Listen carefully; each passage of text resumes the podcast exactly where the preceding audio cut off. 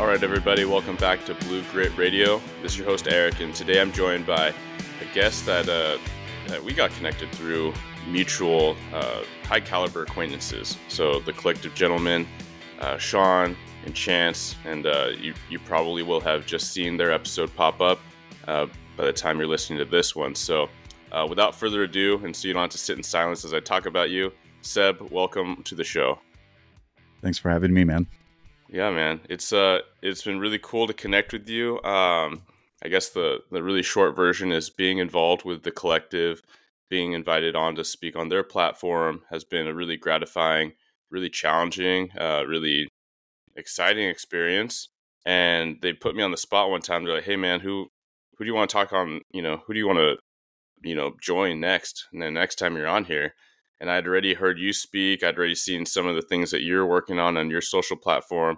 I was like, I want to talk to the Slavmander, right? And so, um, then, then lo and behold, they're like asking, "You shall receive." And so I was able to to meet you remotely, which is super cool. Um, so I really appreciate your your mentorship, you know, remotely, your your leadership for the industry and outside of the industry. And when I'm talking about industry, I'm talking about law enforcement, military. Um, but yeah, man. So thank you so much for giving your time for me and my audience today. Absolutely, man. And this was uh, fully reciprocal. I was already tracking, so.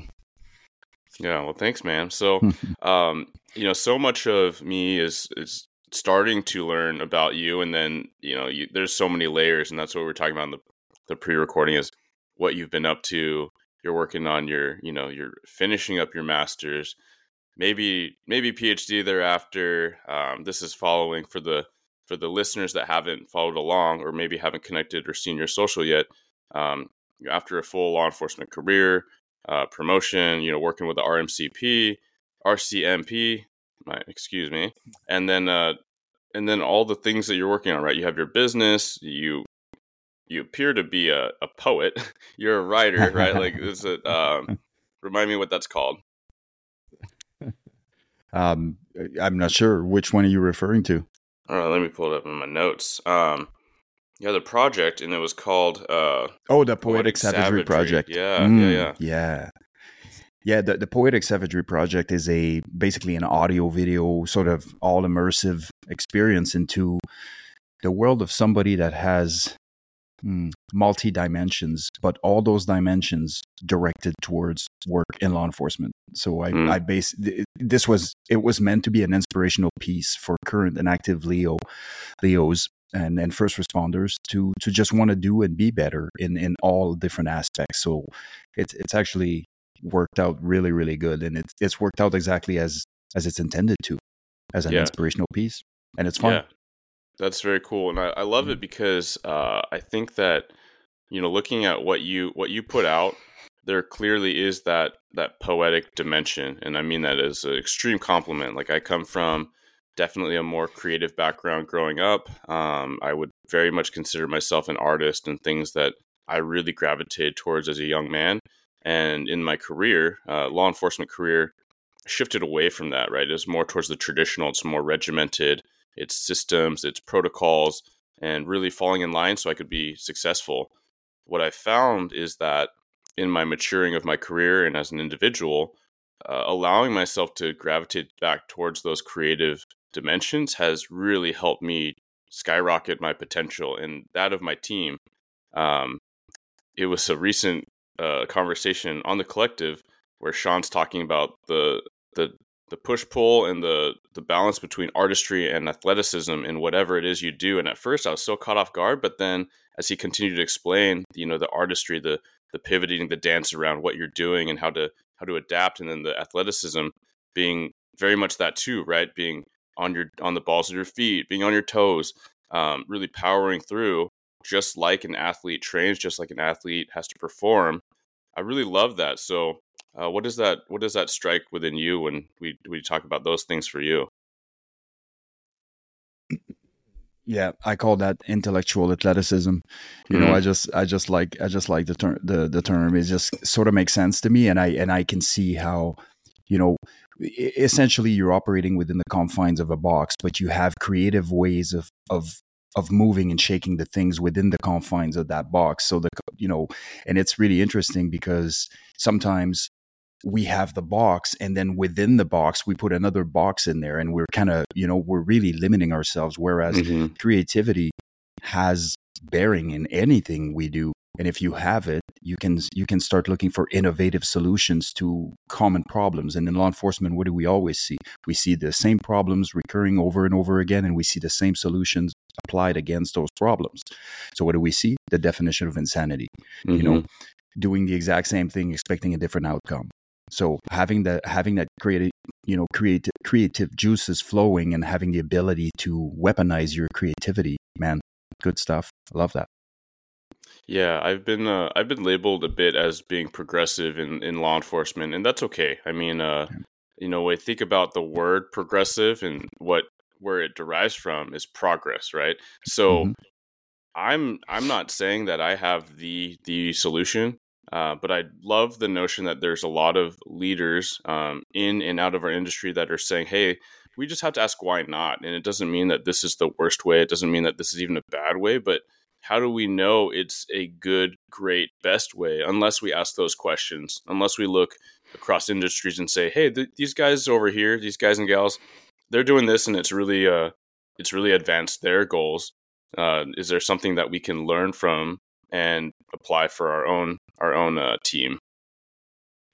Yeah, and it, it it really takes leaders that have sort of um, you know ego free almost right like where where you you have to be you have to be so confident in your in your own abilities capacity and your own work to not worry about looking at somebody else as if they could potentially hear me out do it better you know mm-hmm. like you, you and it's just common sense that if you look at anything there is in life literally anything take jiu-jitsu take playing video games take there's always a million people that take it to a completely different level and right. so for you for you to even look at anything thinking that you are remotely close to what the top of the hill looks like you know and and unfortunately in policing this is often what happens you know like we've done the same thing and there's there's um something called i don't know cognitive bias but there's outcome biases where where because everything went well for you know 10 years therefore you must have done everything right mm-hmm. and we mm-hmm. know that that's not the case you got lucky those are different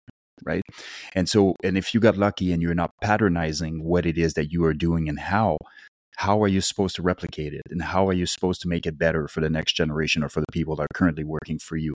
And so you're you're conflicted between wanting to support and completely resisting change right? So you have to be somewhere in the middle and and, and really have the ability to recognize your own biases and how to overcome them.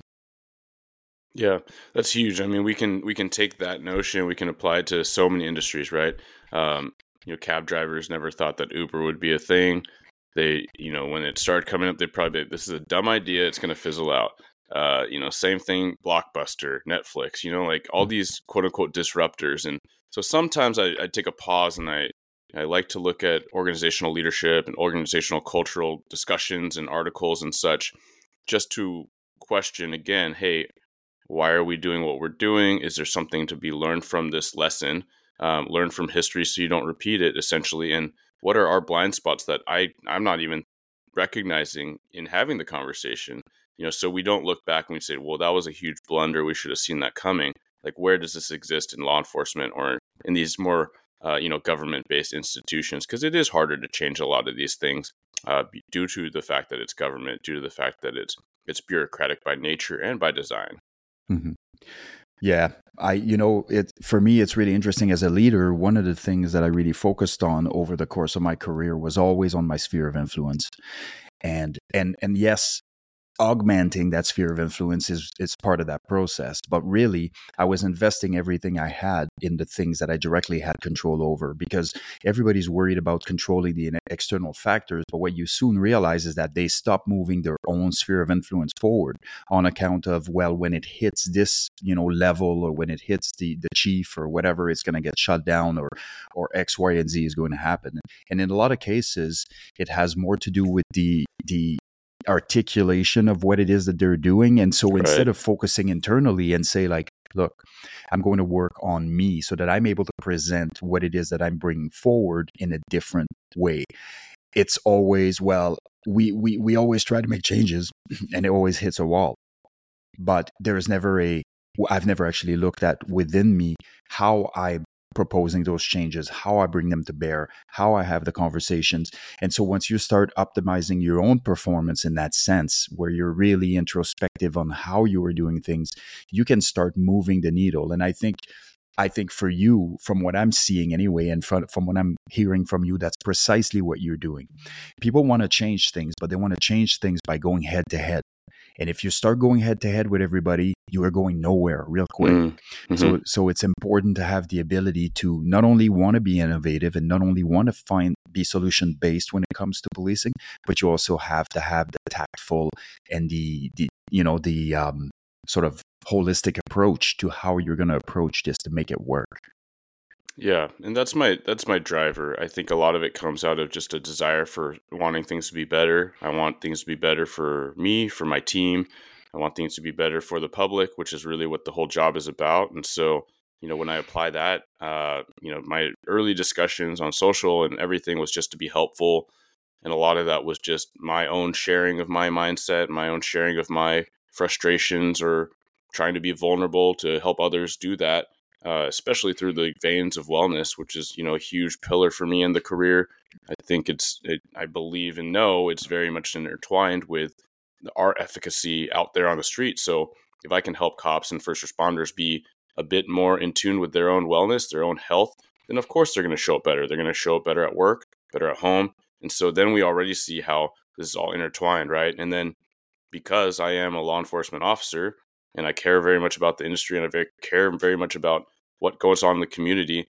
Um, you know, that's going to continue on whether I'm not a cop, you know, um, whether I am or am not a cop in 5, 10, 20, 30, 40 years, right? So, so I am invested. And I think that we just need to remember that there is that investment. So let's look at it holistically, as you've, have you pointed out a couple times, um, because everything's connected um, within our lives and within our group, within our community.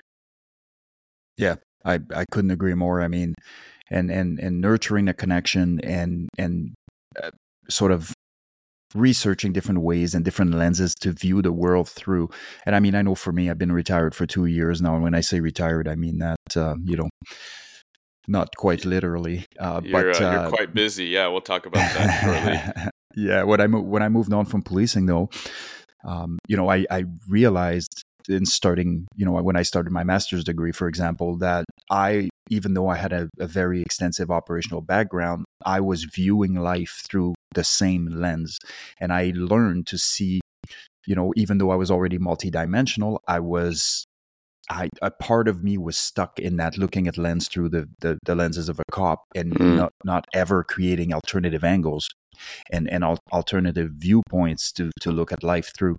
And and having these conversations with really smart intellectuals and and academics and people that are looking at life through different lenses really rounded me out. I was able to you know look at some of the things that potentially didn't help me during my career or perhaps even impeded me during my career. And i'm not talking about in terms of career advancement but i'm talking about in, in terms of achieving certain outcomes because I did have this sort of, you know, very narrow field of vision, so to speak. So it's really interesting when you start dabbling around and start changing the lens on those frames of yours. You know, life uh, sort of opens up a whole bunch of possibilities, right? Yeah, and it makes sense. You know, I, I, had a discussion not not long ago around the same vein with someone, and it's there's a reason why we think like a police officer. There's a reason why we think in these similar veins. And a lot of it is truly for survival. A lot of it is because it's effective in a lot of the things we do. Um, but one one application is, you know, you treat an unknown threat, you treat, you know, a group of subjects a certain way on the street. And I'm not saying be rude or be aggressive, you know, it's but you are you're on high alert. You don't you should not be trustful of the situation. You should be polite, courteous, professional, but ready for what's going to happen right? But if you bring that energy if you bring that mindset and that perspective into your relationships with your best friends with your home life it is not going to be successful. Um, you see that a lot right? So that's not to disparage us, but it's to understand and explain why these things happen. And so i love that you already you recognized how how quickly um, that had permeated so many ways that you looked at the world. And it sounds like what helped you out of that was surrounding yourself with just other people from other walks, right? Like in uh, in your studies, in your postgraduate studies. Yeah, absolutely. That was a big piece of it. The other piece is it's an international degree, so I was not only exposed to people with different way of thinking, but I was mm. also exposed to people to which you know living life is a completely different endeavor in all these various regions of the world. And you know not to be ethnocentric but despite all that we have going on here a lot of those countries are having struggles that we'll never know anything about. And i think um, that was a big piece also. And just to kind of speak to what you were just talking about you know i i love that segue you made there. Risk assessing through essentially physical harm is what we're risk assessing life through. And the problem with that is that not when something is not a matter of physical harm or organizational risk or investigational risk, the stakes are not nearly as catastrophic and you can you can play with that but we as law enforcement officers often will assess risk through the lens of a cop and that can pro- create a ton of problems yes in personal relationship but it can do so in business as well because you mm-hmm. can be the biggest disabler the world has ever seen because that's never going to work because of x that's never going to work because of you know and you and you start you start going down that that path you know and i had a had a friend by the name of Jay Park, very, very successful businessman. And he's like, you, you, what happens if you fail, you know, in business? Nothing, you know, and, and even if you have a lot of money invested at the end of the day, it's money, right? It's, not somebody losing their lives or, or anything like that. And so for him, it was always about, man, I'm, as as much of an enabler as I was in a policing context, I was a disabler in business mm. on account of the way by which I view life, I viewed life, but also on account of the way I risk assessed, you know, the steps that I took. Yeah, and that's such a critical uh, self reflection, right? Because mm. uh, you know that's gonna that's gonna be directly intertwined with your success in whatever venture that is. Um, and there might be a place for it, right? But um, but I could definitely see how that would be I mean, maybe that's maybe it's very important to find what your role is in that business, right? Maybe you're not going to be the the the one just driving the the passion, right? Maybe you're not the one just try that can really conceptualize the importance of how quickly you need to grow because you might in the back of your mind be like, "Hey, we're we're not like, you know, we're not ending wars here. We're not doing xyz but but it is important and i think that sometimes we get too too narrow in our focus because we don't see the how the little wins how the little all everything else just helps society chug along. Yeah absolutely. We're we're, we're missing the bigger picture. You know we're we're not we're, we do not have enough detachment we don't have enough bird's eye view so to speak and and and and it you know again really narrows down our field of view and and with that comes you know everything else that's associated with that which is essentially reducing the field of view as everybody else. Because especially if you're an inspirational leader in a leadership position where people are sort of looking up to you and and follow and following you and and working with you you know the way the way you process information and the way you deal with life is going to tell them more about how they should be doing business. And yeah. so so it does have a, a you know a cost so to speak yeah, for sure.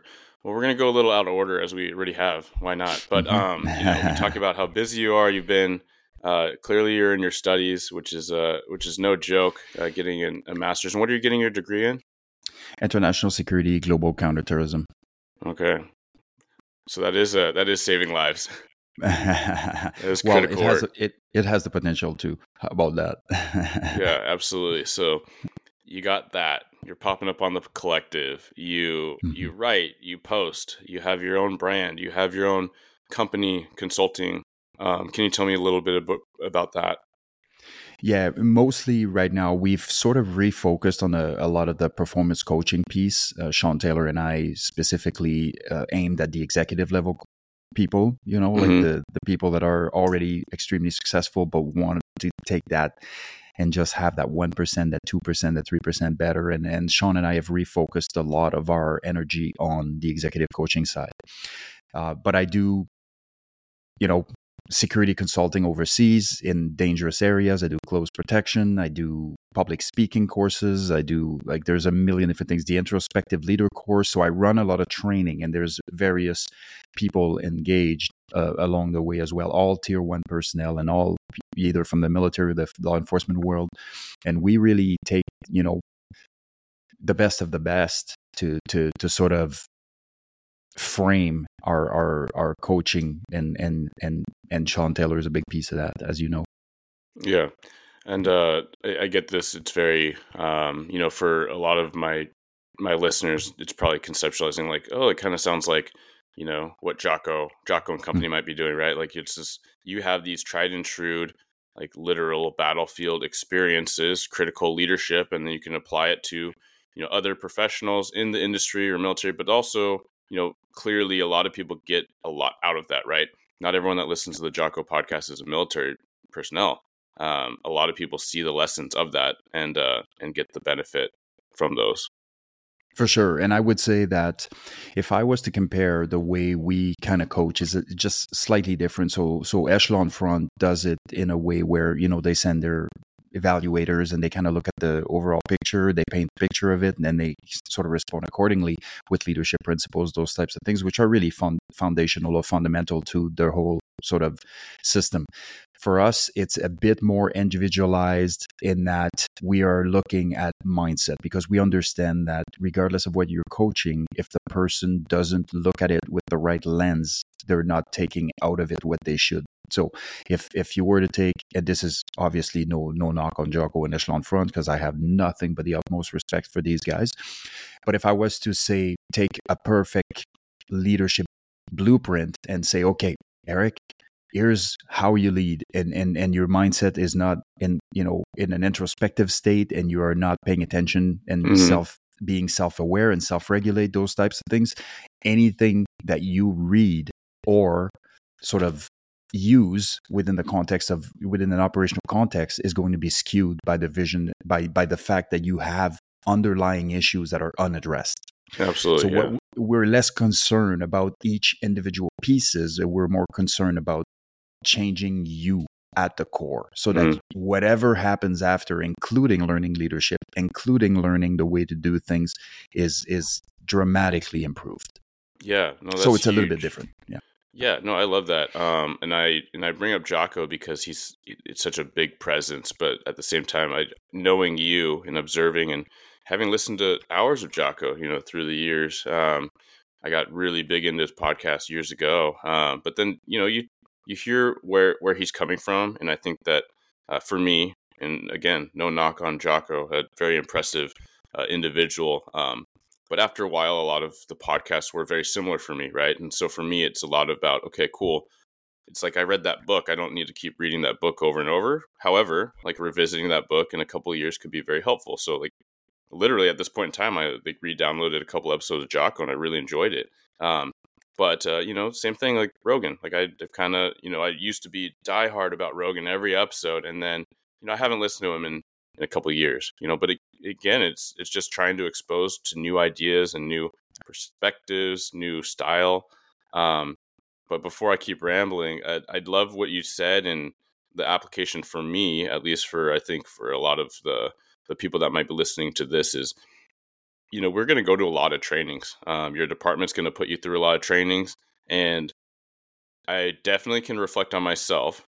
And depending on my mindset or my mood, uh, my attitude, uh, maybe it was that day, maybe it was in those months, right? Was I more cynical towards the job? Was I more cynical towards the, the leadership that set this training up? Or was I just more cynical of the message or how they presented? Or was I more open minded? And so, you know, one was a, a non law enforcement specific training, um, and it was based on emotional intelligence (EQ). Right. I think that if we're if we take our egos off, we're like, okay, this is critically important, right? Like EQ is literally how you connect with other people. Do we want the best um, avenues to do that within our team out in the public? Absolutely. But when you tell everyone that it's mandatory, you need to sign up, or you're you know you're going to be facing dis- discipline, and you hear about how some people you know kind of put their arms up and and then there's all this buzz about who walked out of the training well of course like that's going to be a defensive posture you're not going to get anything from it um, if you assume that people are talking to you like you're an idiot and you don't know anything about this then you might be really defensive. You not, might not get much from it. But if you recognize, hey, this is an important topic, and now we have this expert coming in, there's got to be something. Uh, there's got to be a couple nuggets I get out of this four hours, or else I'm going to sit here and it's going to be a waste. I think uh, it's that you know it's that fixed versus growth mindset. It's just how do you want to receive? How do you want to show up? So I can I can feel that in myself and those that have been around me. So I think that's important to recognize. You know, there's it takes two to tango, and so do you want to learn or do you want to waste your time? Yeah, absolutely, man. And you can have the the perfect circumstances in front of you. Maybe the leadership has communicated effectively what the benefits are going to be for you. Maybe that guest speakers you're you're really interested in. But if you don't if you don't optimize your own ability to reflect and to be self-aware and self-regulate as you are engaging in the process, you may find yourself, you know, thinking about the dishwasher, doing, you know, whatever the case may be. And so now the concept that we bring back to bear is essentially focus is a choice. Mm-hmm. That don't act like focus isn't a choice and don't give me the old, you know, well, I can only focus for so long. No, no, no. You only want to focus so, for so long. It's not that you can't. Mm-hmm. You know, so, there's a saying that says sometimes you don't know how strong you are until being strong is the only ch- the only choice you have.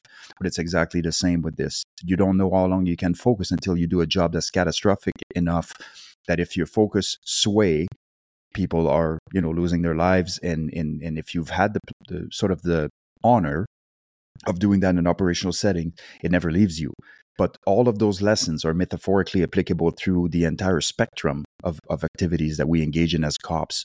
And everybody's worried about is, is the speaker good and does he know his stuff and where is he from? What if he was the worst speaker in the world, but he comes in and you focus so much on being that receptor that you catch one golden piece of information in there? mm-hmm. because you will that's you know you can talk to anybody and, and learn something from anybody. And so it's really a change in attitude that's needed in in policing in my opinion. And uh and there's you know there's a lot of reasons why why this is happening. I mean really i mean we could you know go down the the, the rabbit hole of thinking about who are the types of people that get hired as police officers and why do they want to be police officers and what is the you know what is the purpose behind it and what was the so and it, there's a lot of there's a lot of um, there's a lot of um, hmm, sort of underlying issues I should say, you know, and that's no different than people wanting to be MMA fighters. You know, my mom used to say to me, if you didn't like violence to the point you say you didn't like violence, you'd be a monk, not a cop. You know, yeah, yeah. and she was a psychologist, so I, I kind of take that into, you know, oh, into account. But yeah, yeah, that's that's huge, and I think about um, you know when when it's your own outlook, uh, sorry, your outlook when it's your own attitude. Think about what what benefits could come, right? Maybe not even where does this benefit me, me, me, me? What can I learn? But hey, I'm in this classroom or I'm in this auditorium for the next X hours. What benefits could come from this? And it could be literally taking notes on how the speaker was not that great, and you could reflect on the next time you speak, what do you do? Man, she's saying um a lot. I say um a lot. Okay, there's an op- area of opportunity for me. It could also be leadership, right? You don't want to be there, but there's a lot of people that look up to you and you want them to absorb the information, even if you are a little bit on your high horse. You're like, I'm not going to learn anything today. But these people to the left and right of me need to pay attention. I'm going to show up as a professional. I'm going to have a smile on my face. I'm going to participate. Right? I'm going to be vulnerable in these little exercises because I think it'll be helpful. At the same time, uh, there's this application I have sometimes where I act differently because I'm a cop, and I act differently because people know I'm a cop. And it is a little bit of that uh, role modelship, right? If I'm in uniform and I'm going through the grocery store, of course, I'm looking around at people. I'm trying to be aware of my surroundings, even if it's just to get a snack. Uh, but I do see people when they make eye contact, I try to smile and that's because I know that the likelihood of people forming an opinion uh, negative about the police is going to be a little better if I smile. Uh, I'm not going to do that if I'm not in uniform, right? I might, I might make you know make eye contact with someone and give them a little courteous nod or a little like kind of smirk, but I'm not just not that kind of person. Um, I'm going to be more likely to go in, get out, do my thing. Uh, but I know that I'm I'm an example. I'm a representative, and so I'm going to show up. And so I think that there there is a translation for that when we think about what we're burdened with and what we have to do. Yeah, I, I couldn't agree more. I really like the piece that you you speak about um, earlier about how you address the course. And one of the, the things I'd like to go back onto is when you said, you know, maybe I won't be learning something today. Well, if if the day starts like this, it's an absolute that you will not be learning anything. Mm-hmm. You know, the concept of manifestation is not is not a psychological wazoo concept. It's it's a neuroscientific you know process and and it's lining up your thoughts with your actions and and and opens up your mind in a way that you are now more receptive to certain things that you hear more that you connect better like all of those things and so having that sort of you know positive attitude when you start and i'm not talking about toxic positivity here i'm talking about you know i will learn something from that speaker regardless how good that speaker is because learning something out of that person is up to me not up to them to teach me, right? It's just retaking control over the process. So I really like that. But yeah, you're you're absolutely correct with, you know, it's just um, it's just a very different, very special and specific industry. And we need to have we need to have some protective mechanisms in place and there is people willfully wanting to hurt us. And as a result of that it's difficult to not carry that on your face. It's also difficult to not carry the defund the police actions. It's also you know to not carry the internal complaints and you know everything else that we consistently deal with. But every chance you have at representing your uniform your organization and your peers in a positive light is is a gift to the community, to your community. And I I I took you know time of my day all time i didn't have often out of my day to make that happen just to ensure that that was you know going the extra mile and if i was involved operationally i would make sure that by the time i left there was a bow wrapped around that scene like i mm. wasn't you know just okay see you see you later we just broke everything see you later you know kind of thing it was it was it went far beyond that what else can I bring? What what other value can I bring to this to this operation, to this sort of synergical relationship, right? Yeah, yeah, and I love that. Uh, there's a piece for sure. I mean, I love that whole exchange, but there's a piece I want to focus back in on for the listeners, and it's that it it's the understanding and the empathy with the officer that's doing the day to day that you and I aren't doing. Um, but you were there, and I was there. Uh, but it's it's understanding that you're going to wear that on your face when you know for a fact that people out there are very wanting and willing to hurt you and your peers and your friends and your brothers and sisters. Uh, so when you, you when you meet an un, an unknown, you don't know what their intent is, and even if, especially if you're dispatched to that location and they're one of the people involved, you don't know what's going on. They're they're making eyes at you.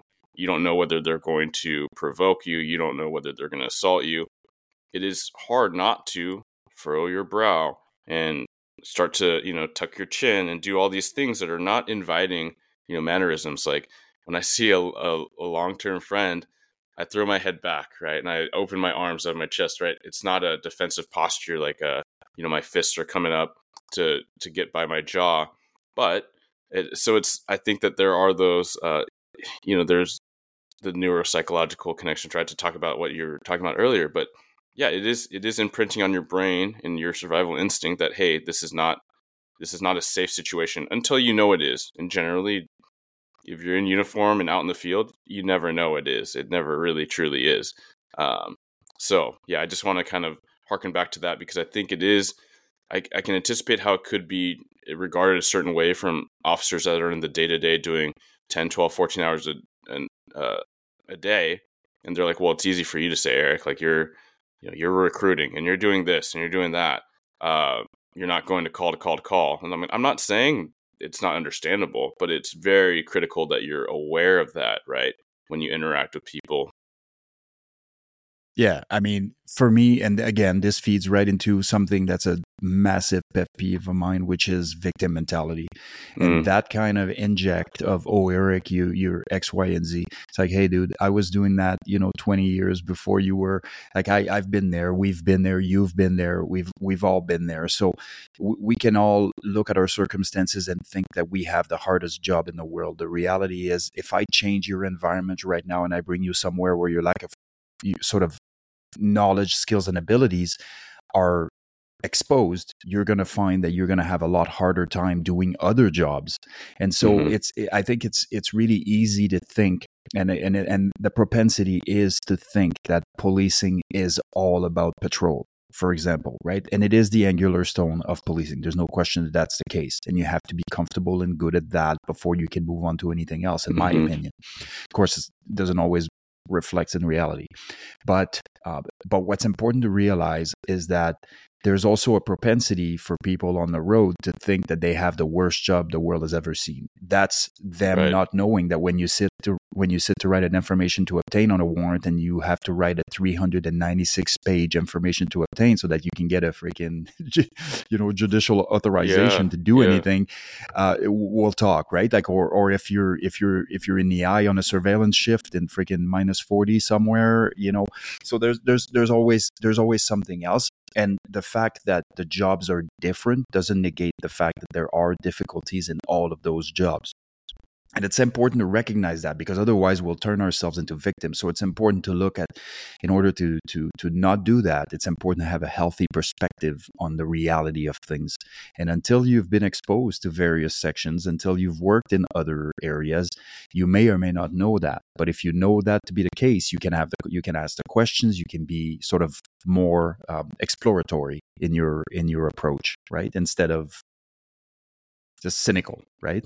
Absolutely, yeah. The mm-hmm. relationships are so critical, right? So if you're a if you're a patrol dog and you've been in it 10, 12 years and you have a friend in detectives, right? You could very well better empathize the fact that, hey, I got my struggles, you got yours, but I would not change seats with you. And there are a lot of people that are very wise to that, right? They either had a little bit of uh, interaction or they they just take the time to learn um, or shadow or uh, interact and see hey, I don't want that to be my day to day. I have a little taste of that here and there when I have to write a warrant, and good on you. Like you're doing all that. You're getting called in.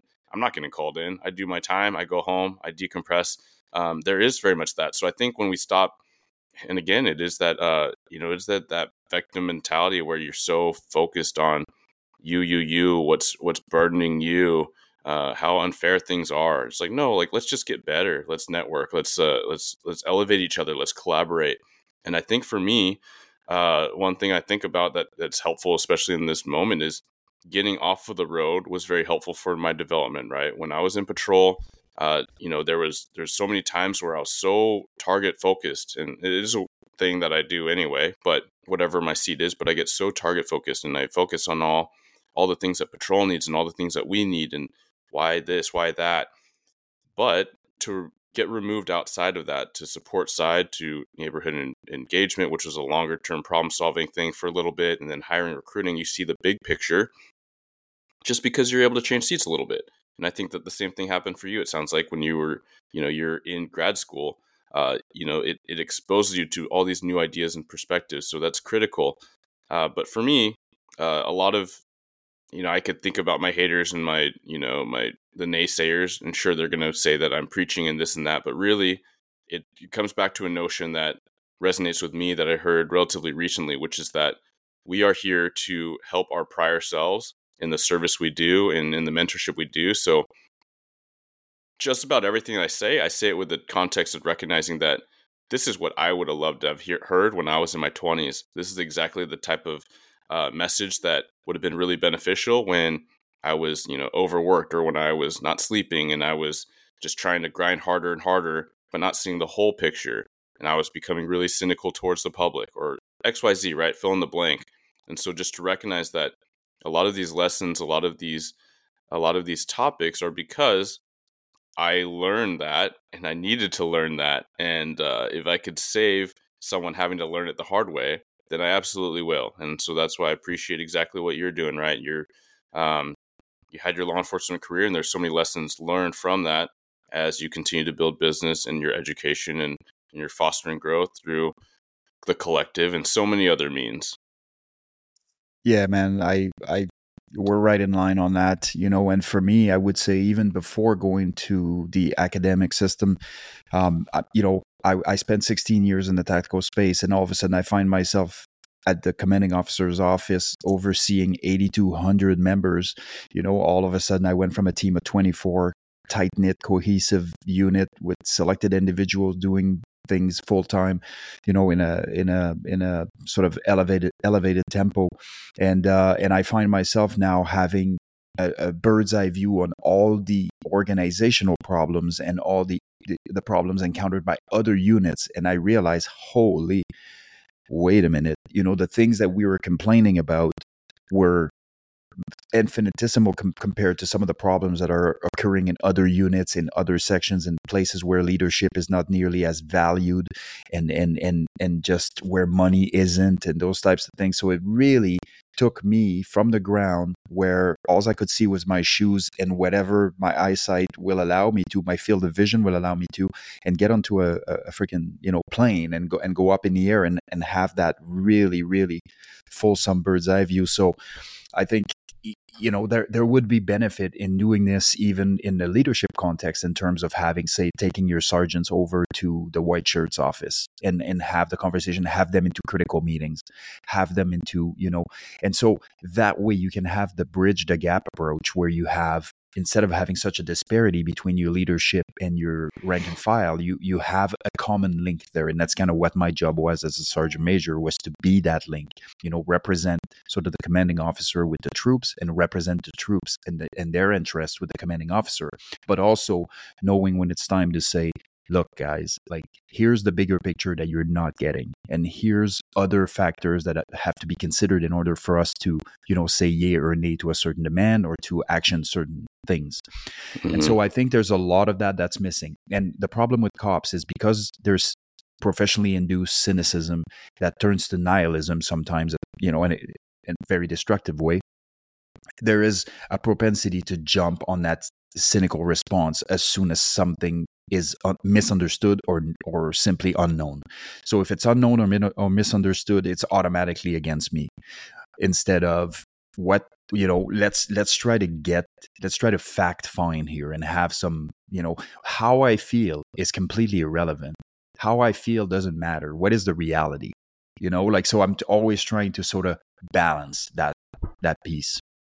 Mm so much there. That was literally the where I wanted to go next was, you know, translating leadership rather than just, hey, it, it is this. Like, where do you create that bridge? And it, it is really through empathy. And what I hear is you talking about how it takes going to the troops, right? And to relay that, take the time, have the intent. Um, this is literally a battle I felt through a lot of my leadership development, if you want to call it that, right? Being a young sergeant, uh, you know, five and a half or so years ago, the first line supervisor, right? It's it's a critical role in any organization, uh, making sure that all the the intent gets passed back and forth, but also the you know I say back, but I also say forth, right? You need to bring back that that boots on the ground information. They're closest to the problem. They have this critical info, and you need to bring it back up, right? So it's being a diplomat, right? It's being tactful. The things that you talked about earlier, where I feel like that's where um, you know my perception is that I was pretty good at that right? I didn't have a I didn't have a huge agenda but really I just wanted everyone to go along and it's still something that I want. Uh, at the same time a few years into being a sergeant I felt that looking back it's easier to see I became really really about the guys right? My and that is a critical priority right? You take care of your guys and what they need so they can take care of the mission. However because of silos because of lack of uh, communication intentful communication, I started to form narratives and be a part of narratives like, oh, admin doesn't care. Oh, they don't, they're not listening.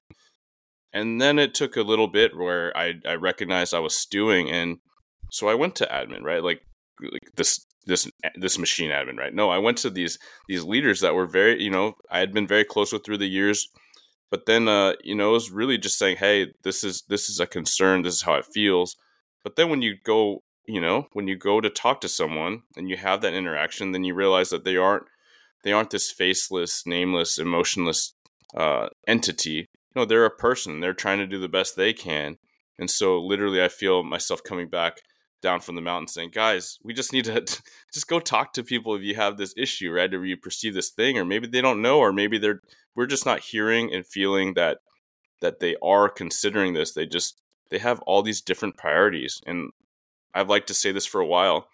They have a literal different job. Their job is not yours. Your job is not theirs. And it takes all these jobs to to make an effective organization. Uh, so let's not start pointing fingers again, right? It's again, it goes from patrol to the investigator, right? Let's not point fingers on who has it better and you, you know, you have your ivory tower or whatever. We say this all jokingly, but then quickly it bleeds into this actual resentment at times, especially when people don't get it. They don't have the connection, they don't have those relationships, or they let them deteriorate over time. And then they don't understand the difference in mission, uh, but how they each person's individual role and mission is part of the greater one. Yeah, man. The best way to affect the change that you want to see is to be the change that you want to see. And it's it's you know if your if if your role in this organization or in any organization is cynicism based um, you know i'm i'm on the wrong end of everything. Like you, you are guaranteed to never contribute anything of importance to the collective. And so you may be contributing to your own you know experience.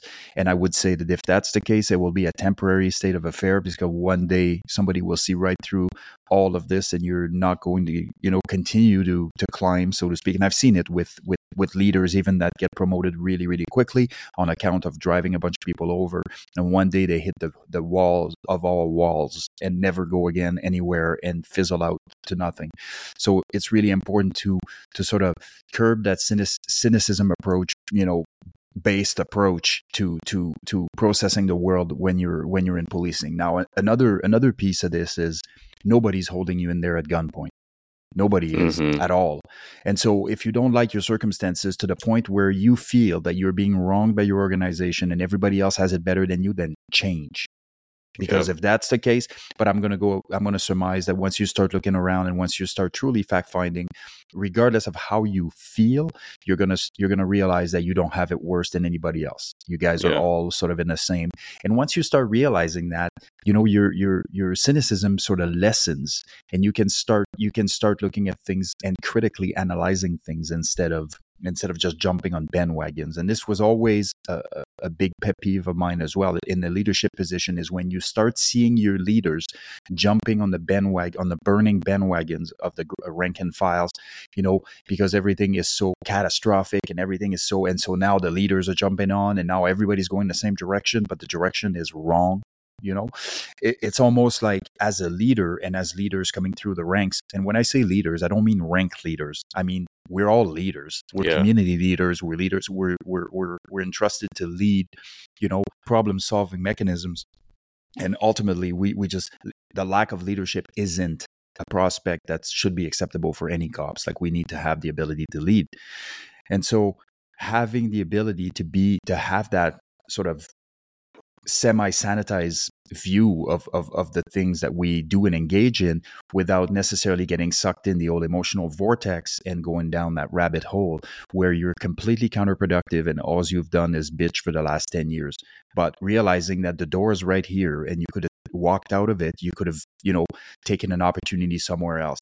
Well this didn't work on account of this this and this. Okay so this wasn't a priority so you had to reprioritize so you know so it's it's again it's it's taking all of these external factors that are making your life seemingly miserable on a, mm-hmm. as far as you are concerned and taking ownership over the actual process what it is that forced you in that position what it is that's keeping you in that position and what it is that prevents you from going somewhere else and if the answer is you're, you know, you have all these excuses as to why none of it is happening or whatever, then then you need to reprioritize and you need to look at what it is that you want to prioritize in the in the context of not only your your career but life as well. And wellness obviously should be a, a big piece of that. And if you don't prepare for wellness, you better be prepared for illness, as they say, right? Yeah. That's that's huge. We have to be so we need to be aware of our ego. We need to be aware of our narratives and then our inputs, right? Let's say that you you do that reflection you're like oh man i am in a bad place. I'm in a negative spiral. There aren't uh there isn't a better place for me to go and i do want to do this job. You know i'm not i don't want to be a victim. Okay cool you you rec you start to recognize that. Now what? And for me it would be focusing on your inputs right? So what are those inputs? And they are things like wellness right? That's the the low hanging fruit that you have full autonomy and ownership over. Whether you wake up and you take a brisk walk around in the morning as you sip your coffee or you do no activity. That's your choice, right? Whether you eat, you know, some chicken breast and rice or you eat three burgers and fries over the course of the day, like that's your choice. And right, so we we have to recognize there are reasons why something is easier or harder, but it's our choice. And then what are we listening to, right? Or what are is it our negative, you know, patrol partners or or do we try to hang out with that that new guy because he's pretty upbeat and you know he wants to do good things in this work and well heck i i'm not that uh, idealistic anymore but i can sure help him feel better and safer about how he does his job.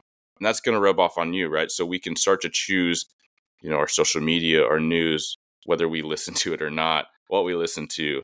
Listen to the collective. Uh, that's my little plug. So uh, yeah these positive inputs right? Like take you out of that uh, that echo chamber that can be so negative at times. Yeah, man, and very very few places in the workplace are can be as caustic as policing. And this is on account of take all of the human experience and intensify it because that's essentially what happens mm-hmm. in policing in military context especially in operational deployments you know in garrison not so much but if you start you know looking at war deployment or you start looking at being on the streets doing the job um, that's that's happening. That's a fact. So we need to recognize that as well so we can stay we can keep in check slightly better. And it's important to recognize it in others and i really like you know obviously musashi uh, once you see mm-hmm. the way the way broadly you see it in all things and i'm starting to see you know looking back now i'm starting to see so many of the caustic and dangerous behaviors that we had as a as individuals within the context of the organization and that doesn't take me out of it. Like i've done my fair share of negative you know inputting me in, too, in yeah. the organization until until you know until the years where i was forced to to to grow out of that so to speak.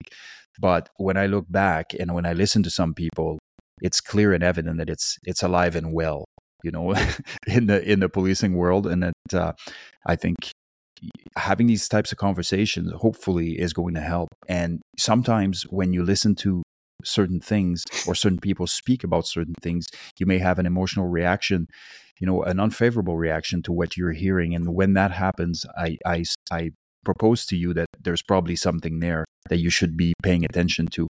There's a reason why you're negatively responding or you feel negative emotions in relation to something that was said, say, in a conversation between Eric and I, or, you know, this next person. And it's important that if it elicits a, a, a sort of a, a response from you, negative or otherwise, that you look into what is happening here, right? Instead of, well, he doesn't know what he's talking about. Well, wait a minute. Let's have mm. let's let's critically analyze this, you know? Yeah but it's it's tough man it's constant it's constant work you know like we have to be physically mentally emotionally we, everything has to be dialed in because everything is interconnected none of those systems are are independent from each other you know so if you're having an issue with occupational stress injuries or if you're having a uh, you know exposed uh, trauma exposure, like, you know, repeated trauma exposure, which is mm-hmm. obviously a big problem in policing. Mm-hmm. But you're, say, out of shape or you're not eating properly and you're not sleeping properly, those things are compounding every issue you may you may encounter within the context of your career. So you need to have that sort of multifaceted approach to being the person that you need to be. Hence why that poetic savagery project was so powerful because it really sort of laid down, you know, the the landscape of what that sort of looks like. Yeah, absolutely. Man, we've we've di- we've dove in in all these uh, intricacies, which I love, and I'm I'm glad the listeners have now exposure to you, and um, certainly we'll we'll end it with where they can find you. But I'd be remiss if I didn't ask a little bit about your origin story, uh, which is what I don't know about you. You know, I know mm. I know a bit about how you think, and I know the content that you put out, um, and I know I, I would never claim to know how your brain works, right? I know what I what I hear and uh, how how it helps me elevate my game. But but where did this all start, Seb? You know, was the as far as getting into law enforcement and your upbringing and your you know your background growing up. Uh, you know, walk me through a little bit of that. Mm-hmm. How much time you got? I got I got time. so you know, very humble beginnings. Uh, single mom, 15 years old, young mom, and uh, by the time you know, I essentially lived with mom on my own for you know the better part of my first decade eh, and I eventually would have two sisters, uh, but this, my sisters would eventually live with their dad, which was sort of a separated operation. I never really had a dad in the picture whatsoever, as far as uh, as far as I was concerned. My sisters have share a dad, and uh, you know, mom was as as you would expect from a 15 year old mom going into you know the first five or six or seven years of her life there was a lot of adversity. And some of it you know um, she she sort of was responsible for right? Obviously as a as a youth that's negotiating having a baby in the 70s and uh, uh, interracial babies you know to to boot you know mm-hmm. at the mm-hmm. time um, and so there was a lot of adversity there but eventually what would happen and and one of the important piece here without getting into too much details is that she always the one thing I got. So I never had toys, I never had clothes, you know, nice clothes or whatever. I because we didn't have the financial ability to do that. But one gift that she did give me is she truly believed that speaking to me like an adult would would and and having long extended conversations about absolutely everything would help me in life and she made sure that we did that. And sometimes she would be working, you know, 16, 17 hours coming home, coming straight into my room, waking me up so we could have a 45 minute conversation, even though I had school the next morning, you know. And eventually, as she matured and became, you know, much older and wiser, she uh, ended up becoming a, a, a therapist, a, a, psychologist, therapist, clinical therapist. And, uh, and, and I was exposed to, you know, the way sort of the brain works through her, through you know a, a, a bit of osmosis, so to speak, you know, because mm-hmm. we're having so many in depth conversations already at a young age. And now yeah. she brings all this sort of technical knowledge to the equation. So I was able to, to sort of have a, a, lens that's favorable to understanding those mechanisms, right? So I just very intuitive, good emotional intelligence and, and, and mom doing that was, was good enough for me. And eventually this is during the biker war between the Rock Machine, the Hells Angels and Quebec. And for those of you who don't know, the, the, the Quebec chapters of the Hells Angels back in the days was the most dangerous chapter in the world, bar none. And that's coming straight from Sonny Barger. You know, it, it was it was attempt, you know, murder in club lineups with rocket launchers and you know IEDs and vehicle borne IEDs and all this stuff. It was a crazy time. And uh, I remember one time I was coming back from a school trip and I was with mom and we saw a bunch of dudes with balaclavas and they had all these bikers on the ground, you know, cuffed behind their backs and they were sort of guarding them. And I asked mom, I said, Who are these guys? And she's like, Well, those are the guys that aren't scared. So I said, Well, I'd love to be one of them. And she's mm. like, Well, start working, you know, kind of thing. And she just let me have it right there. So right then and there at about nine or 10 years old, even though I was already sort of predisposed to that kind of work just on account of the games I was playing or everything I was doing was always either special forces or or police related. And then eventually after that cataclysm, I, I would eventually, you know, decide that this was the path that I was wanting to follow. And so I joined the military when I was 18 and of course at the time for us canadian forces that's pre 9-11 right? There was nothing there really to do. It was very very it was a very sort of uh, low point in the canadian forces as far as like budget was concerned but operational deployments were very limited all that type of stuff. So eventually even though i loved the military more than I expected I would. It was always a stepping stone for policing for me. And then eventually I would be at a crossroad where I had to select where I was going to go. And mm-hmm. I stuck to the original plan, which was policing. So in 2000 or 2001, I went, I went into training and then seven years into my service, I, you know, sort of, or actually less than that, three and a half years into my service, I got to my first tactical unit, um, full time as a covert unit. And then I went 12 years on what we call here the um, Lower Mainland Emergency Response Team, which is a large scale, full time, very active uh, SWAT team, essentially, for Americans American listeners. And uh, I spent 12 years on the team, seven years as a team leader before I left for the commanding officer's office as the as the sort of chief warrant officer for British Columbia. And so those things were all in line if you if you look at it like the the sort of the leadership exposure and development that I was honored to receive during my time on the team and through you know thousands of operations and all this good stuff, all the things, all the kinks I was able to sort of shake off and and and and you know really uh, crossed over very meaningfully in the in in my job with the commanding officer in having the ability to continue to lead you know in in in the way that I was. And you are absolutely correct about the emotional intelligence piece. That is that in conscientiousness there's there's really nothing that's more important for leaders. And when we're talking leaders i'm talking inspirational leaders. I don't care if somebody's a designated leader but what I care about is people that are inspirational leaders. You know, the types of leaders that not only you want to work for, you want to be. Mm-hmm. You know, mm-hmm. you, you you and and and and I think that that was always sort of my own personal mission statement, and I was I was willing to stop at nothing to to conquer to materialize that through my actions, not just some miraculous, you know, leadership wand that's being you know ding yeah. kind of so that's kind of my that's kind of my journey with the policing uh, the policing piece.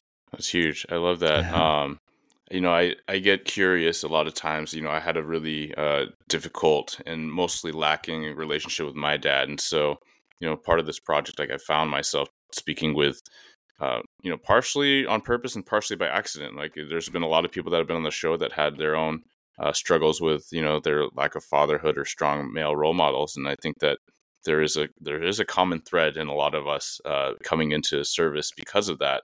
Um, but uh, yeah, I I, I want to focus in on that that quote, you know, from your mom. Like those are the guys who aren't scared, and then you're like, yeah, I want to I want to be that because you know, for my own self, uh, you know, I can recognize in hindsight what brought me to policing. Right, there's there's not that early you know childhood interest or anything like that, but ultimately when I say when people ask me what brought me in is wanting to serve or wanting to be some part of something bigger or stand up for the little guy and i realized that you know i'm the little guy or you know you know i you know i was scared and i was there's so many things that you know we're afraid of and then i think that for a lot of people that come into military and first responder world and life is that it's okay to be afraid and i'm going to work on it and i'm going to give myself some tools that i can help myself and others and uh and be part of the reason why people don't need to be afraid.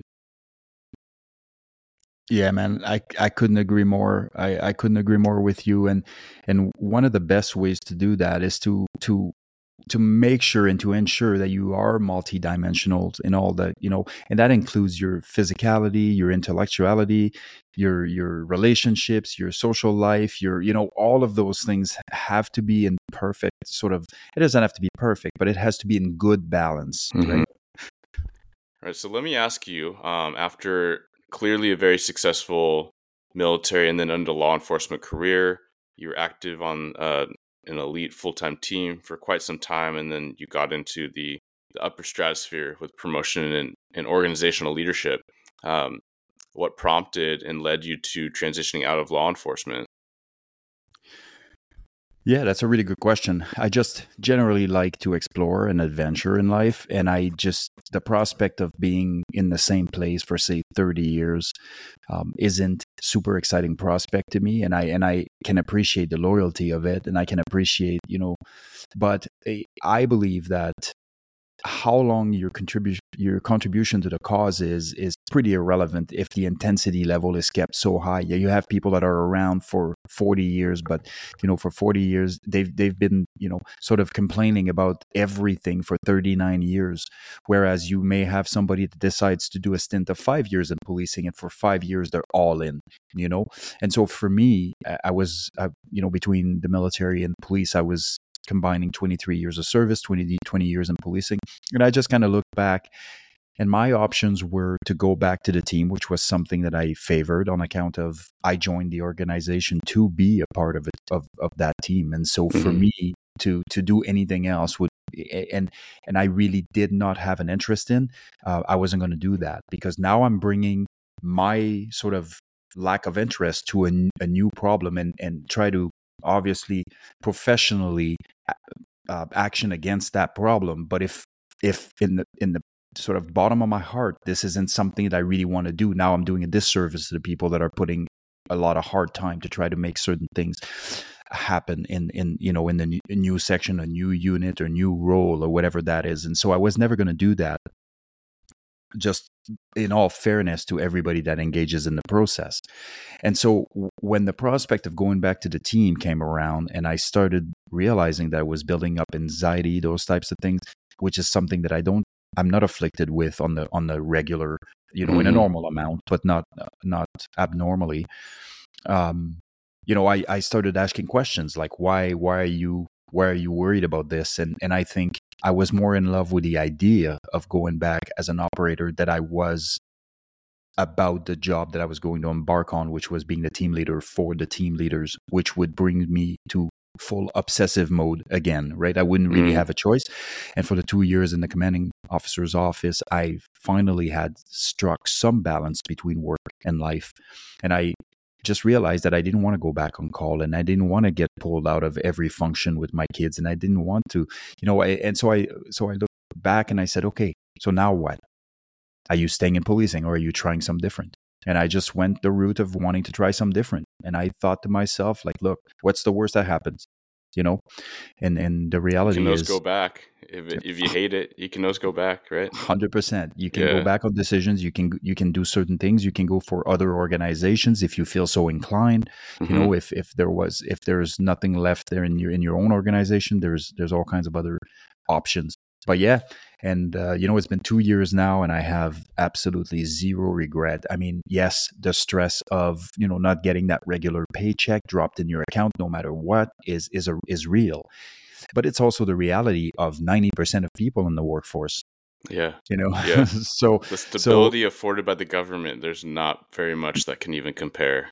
Agreed. And so i think i think it's important to recognize but at the same time for me, it was all about is this something that you're still loving? Is this something that you still want to engage full time in? And because of the cost of policing, it's important to be fully invested.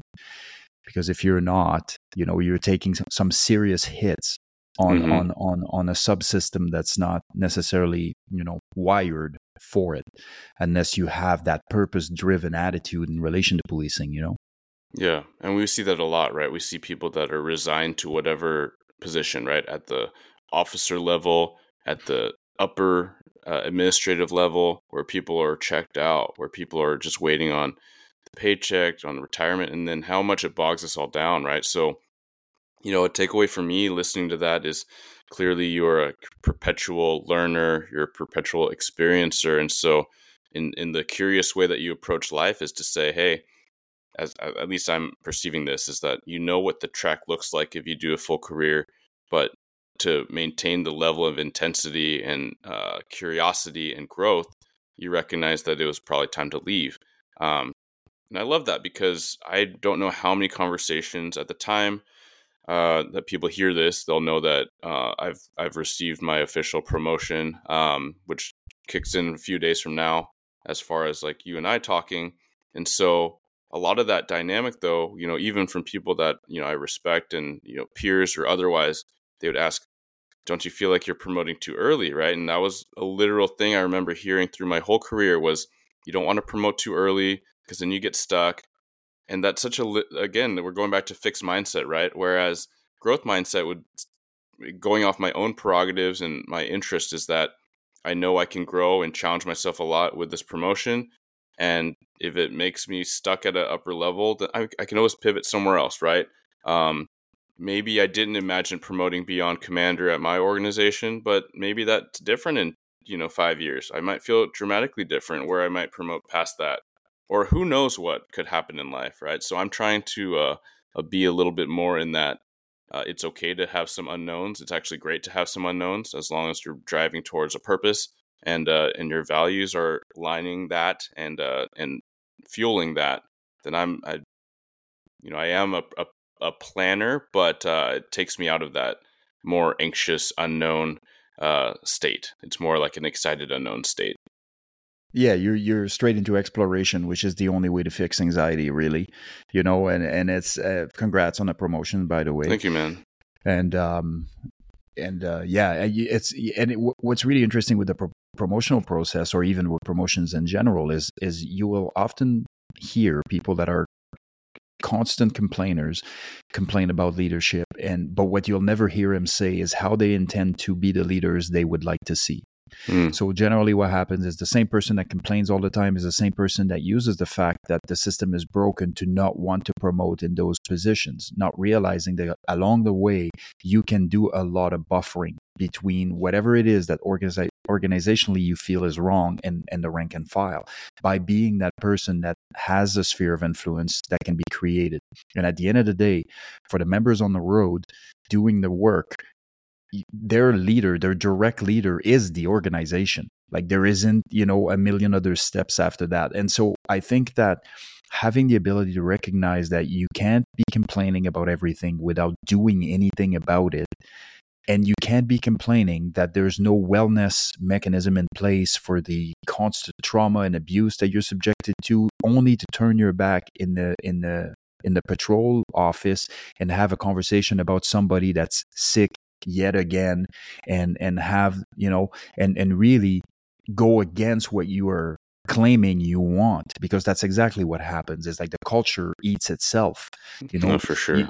and and and then once we eat ourselves we don't take any ownership of it and what we do is we project whatever it is that the behaviors are bringing to bear to upper management or to you know people in position of leadership or to the organizations or to the government or whatever the case may be. Mm-hmm. and so again it's a perfect way to not contribute to the solution contribute to the problem and walk away you know. Eh, and so it, it really doesn't do anything. It's very counterproductive it's very caustic it's very toxic and it and it makes everybody's life miserable. Imagine if you as a person and as a leader could be responsible for 12 people going to work happy. Well, that 12 people that 12 people happiness reverberates with the people that they love, with their families, with their kids and it goes on because the wife now had a great, you know, conversation with you last night and now she's not going to teach at school and and and offload on the students that are mm-hmm. now you know and so what we do has is impactful, a lot more impactful. And the fact that we cannot quantify specifically the impact that we have does not negate the impact that we have. And that's something that I think we need to understand as cops.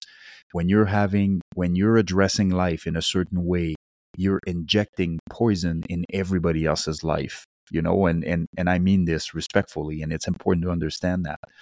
But, uh, yeah, it's it's the propensity to do that in the in the law enforcement realm is is quite elevated and it has to do with building cynicism on account of you know we're dealing 100% of the time with the one percenters mm-hmm. and so mm-hmm. you get to think that the world is 100% wrong not realizing that you've been dealing you know with a very very small margin but you've been doing it full time you know which is the reason why your your your your lens is your lens is so tinted right yeah, and that's where I, I, love the aspect of culture and how everyone, right? We talk about leadership at every level. Everyone can affect the culture. And so if we recognize these things, yes, we recognize that we're dealing with a lot of the unsavory aspects of society, uh, but we have our own systems, whether it's uh, whether it is actually written out or whether it is just uh, something that is a you know cultural uh, dynamic where you are supporting each other and you feel committed in that and you feel like you're not you're not alone and you are valued from your leadership from your peers um, then you can overcome a lot right? Then you don't you don't feel like you're always under attack and so it's a lot of times i think that is the low hanging fruit although it can take a lot of it could take a lot of intensity to start moving that momentum or start building that momentum especially depending on where your organization and where your people are at the time. Yeah for sure and again it it, it kind of comes down to are those things that are directly into your in your control or are those things that you may potentially have some level of influence over you invest a little bit less and if you have zero influence over it and there is no foreseeable way in which you can achieve that then i don't sweat it right? And so you know what the queen does with the color of the uniform is completely irrelevant to me. I have no you know i have there's nothing i can do about that unless i'm being tapped on the shoulder to provide some input but and even if i was to volunteer the input what is that going to do right mm-hmm. and so it's important to understand that yeah i could do that but i have a limited amount of bandwidth and that bandwidth has to be used to make life bearable for most people in my direct sphere of influence. And so I really always brought that back to me. What can I do right now? And, and by doing that, you're optimizing the way you're conducting business and you're optimizing the people the, the way the people work for you are are are conducting business. And it goes it as we mentioned earlier it, it far exceeds just the business side. But those things are constant work in, pro- in progress. It's a constant push forward. It's a constant wanting to be better. It's a constant wanting to continue to learn and realizing that no matter how successful you've been so far some of those some of the things that you've been successful on you've been successful on on account of luck or other factors you know that mm-hmm. are that are necessarily not uh, sort of uh, replicatable. And if you are to patternize them so that you may teach them to other people in the in the in, on account of succession planning you need to have the ability to recognize what those patterns are so that you're able to proliferate them and pass them on. Yeah that's huge it's everything right it is luck it is preparation it's uh, where all that uh, what what is it what preparation meets opportunity or something to that effect uh, Seb, what is it that drives you? You know, as you, you know, we've learned about your journey. You're only partway through, and certainly you have a lot of irons and a lot of fires, and you're gonna be crafting a lot of metal work with all those irons. So, um, mm-hmm. you know, what what is it that that uh, pushes you and, and inspires you to inspire others? Yeah, I just I just feel like there is there is a there is a, a, void there. There is a void and and the void is creating serious issues to a lot of people and and and those people i think you know will go through life and who knows how long it's going to take them to come to certain realization and and my goal is is not to change the world but my goal is to pro- provide so sort of some of my viewpoints and experiences and bring them to bear so that people can look at them and start questioning. And it's more of a constructivistic approach so to speak you know where where i'm bringing all these things in and and you definitely don't have to agree with all of those things and you definitely don't have to agree in the way i necessarily view things. But but did you start looking internally on account of you know hearing what i what it is that i had to say. And so for me it's all about having the conversations and it and it's about having honest conversations because we're we're we're throwing a lot of you know distractions and things and and disco balls or whatever but like we're not having the tough conversations. So before we worry about having a wellness initiative that brings you know outside sources to do regular training that costs money and we you know you start going down this this thing how about what are we doing in the in the in the patrol room let's start here what are we mm-hmm. doing in the mm-hmm. patrol room okay i've seen a b c and d here all those things are contributing to affecting the wellness of others and yours, right? And so let's fix that. And then let's move this up now to another level here. And what can we what can we own here? And what can we fix here? And what how can we be a part of the solution as opposed to a part of the problem? I think there's a lot of there's a lot of people that look at policing like somehow it's it you know it's it's always going to be this and it's always going to be that. And it's it and for me i look back at my career and i had an absolutely incredible career.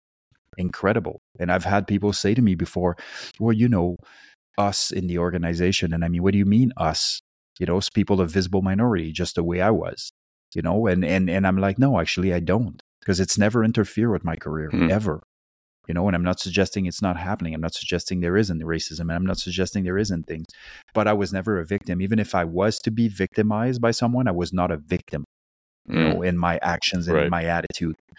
And so for me it was like whatever man. Water under the bridge. Let's go you know what's next? And uh and i think a lot of people are investing a lot of their own emotions in the context of their the application of the the the stuff that they do on the daily in the context of policing. So emotions are good acknowledge them and move on mm. you know like if you if you're yeah. if you're if they're the if they're the angular stone of how you react to life like i got some news for you you're always going to be in the black or the white it's there's there there's very little room for gray when you're reacting to every emotion that goes through you you know yeah and I love that for so many reasons. I, I think it's a good way to kind of you know summarize a lot of the things we're talking about because in the things that you you share in your lessons and the concepts, uh, I hear a lot of stoicism. I hear a lot of uh, approaching things with a practical nature. Hey, emotions aren't bad; they are they are there. Acknowledge them. Sometimes they can be useful, and other times they they can slow you down, right? And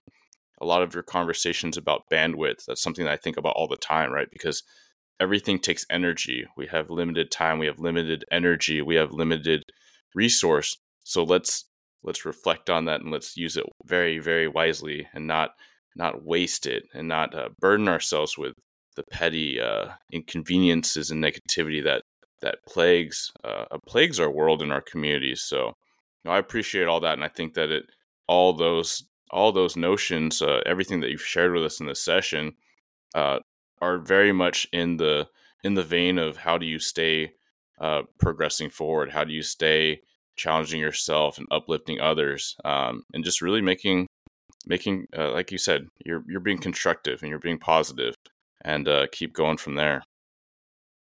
Yeah, no, absolutely, man. And it sounds like you're on the exact same mission. So we're. I'm trying. I'm trying. I'm, I'm very fortunate, truly grateful to have uh, examples like yourself, uh, Sean and Chance, just to name a few. Um, and uh, I do think it's funny that he he also brought up uh, disco ball on his on his interview too. So there's definitely some connections there. Uh, Seb, yeah, I really want to thank you so much for your time sharing with me and the audience. Where can folks find you? And of course, you know the information in your bio will be in the show notes as well. Amazing. Yeah, my my personal Instagram is probably the best way to find me, and that's good and bad news for everybody around me. But but it is it is one way to get a hold of me now. Professionally speaking, my my per, my uh, business account is www.ravenstrategic with a K dot com and that's my business for any business business inquiries and it goes straight to my email and i will be dealing with this then but if you prefer to reach me on instagram i'm sure you'll link the account is mm-hmm. my slav ccmdr and that is it aside from that if there's any further linking up needed i can provide phone numbers and do all this good stuff but i uh, certainly will stay away from the air with that yeah absolutely uh, where's the ig handle come from uh, it's actually so my nickname on the team was Cobra Commander, and my it's my initials, mm. Seb Lavoie, S S so S L A V, and then Cobra Commander. So it was just it was just an amalgamation of reality and fiction. I love that. That's what a perfect way to end. Uh, thank you again, man, and uh, we'll be talking soon, I'm sure. Awesome. Thanks for having me, brother. Have interest outside of the field of policing and you have you're capable of conversing on other topics